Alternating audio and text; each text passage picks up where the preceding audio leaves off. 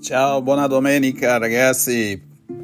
E oggi la domenica trentaduesima del tempo ordinario, Gesù sta chiedendoci una cosa che è quasi controcorrente e praticamente ci sta dicendo di non metterci sempre in mostra, ossia non dobbiamo stare sempre ambiziosi di essere in primi posti.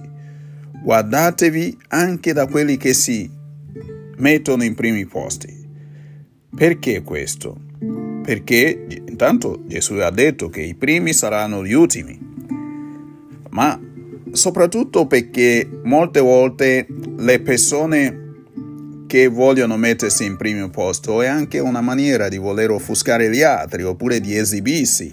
Lo so che in, in, nella cultura di Instagram oggi, dove tutti vogliamo metterci eh, il più bello, essere taggati come il più figo, il più bravo, il più figa, lo che sia, quello che sia, ma Gesù ci sta dando un altro esempio. Non dobbiamo eseguire questi modi di vivere, non dobbiamo seguire questi che vogliono sempre mettersi in mostra, ma ci dà un altro esempio di quelli che fanno le cose in maniera profonda ma anche discreta, con umiltà, perché lui stesso ha agito in quella maniera.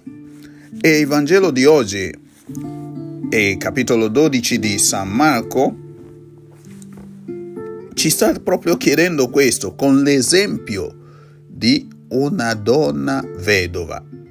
Naturalmente sapete chi è vedova, magari tuo nonno o tua nonna è, è vedova o è vedova. Quindi vedova è una persona molto povera, almeno in tempo di Gesù era una persona molto umile, povera, che nessuno poteva aiutare, eh, solo raramente.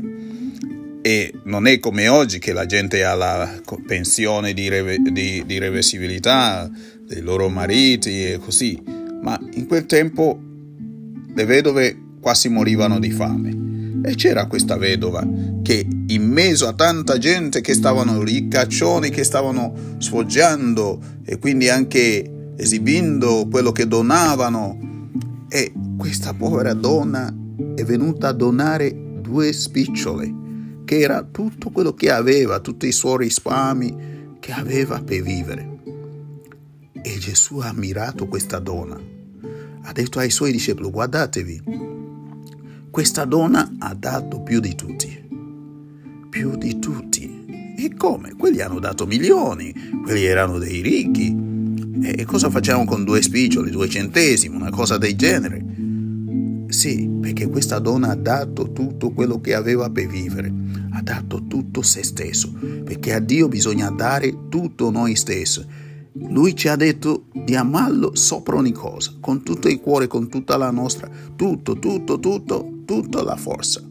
Quindi è una cosa molto importante che questa donna ha fatto, questo per darci un esempio.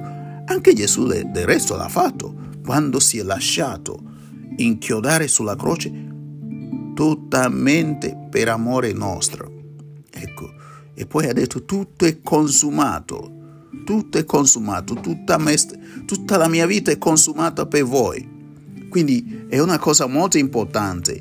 Gesù ci ha dato l'esempio, questa donna è, è, è di, di vedova ci ha dato esempio, anche la donna che sta nella, nella prima lettura ci ha dato esempio, la vedova di Sarepta, che la, il profeta Isaia ha chiesto di, di darle pane o focaccia, e lei ha dovuto dare tutto quello che aveva, e poi il Signore ha fatto un miracolo, l'ha moltiplicato tutto. Così, quando diamo quello che abbiamo, che siano le cose materiali, che sia il nostro tempo, che sia la nostra, quello che riteniamo tesoro, il Signore ci darà di più, ci moltiplica, anche perché ci ha dato tutto quello che abbiamo. Allora è importante essere generosa, dare non il superfluo, non le scarpe di ginnastica già rotto lo porti alla Caritas, o vestito già rotto lo porti alla Caritas. No, deve essere una cosa buona, una cosa che davvero ti costa darlo. Allora sì che è carità.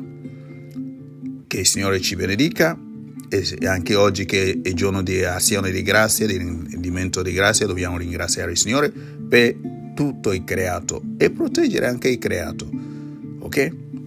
Buona domenica, che il Signore ci benedica.